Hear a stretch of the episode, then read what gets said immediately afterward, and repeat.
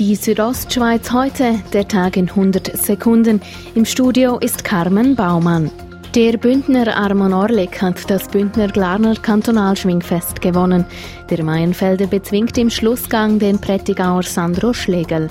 Nach dem gewonnenen Schlussgang lobt Orlik aber nicht nur seine eigene Leistung, denn das ist eine sehr gute Woche gewesen. Es war vom Sandro Schlegel eine sehr gute Woche gewesen. Letztes Mal den Kranz gemacht, damals im Schlussgang gestanden und vor allgemein vor Bündner Mannschaft ist sehr erfreulich.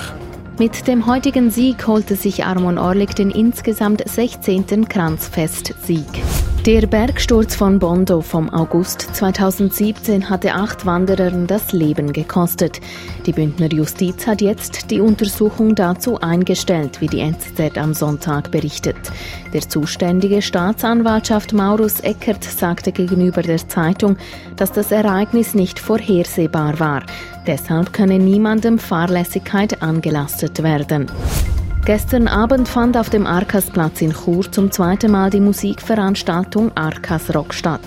Organisator Stefan Parpan enttäuschten dabei die Besucherzahlen. Wir hatten ca. 600 Leute auf dem Platz, doch weniger als im ersten Jahr. Das ist, das ist schade, aber äh, sonst sind wir sehr, sehr zufrieden. Ob das Arkas Rock ein drittes Mal stattfinden wird, sei noch unklar, ergänzt Parpan. Gestern Abend wurde in Schkuhl ein 15-jähriger Skateboarder angefahren. Ein anderer Jugendlicher habe ihn mit seinem Motorfahrrad erfasst, wie die Kantonspolizei mitteilt. Dabei stürzte der Skateboarder und verlor das Bewusstsein. Als er wieder zu sich kam, war er alleine. Die Kantonspolizei sucht Zeugen. Die Südostschweiz heute, der Tag in 100 Sekunden, auch als Podcast erhältlich.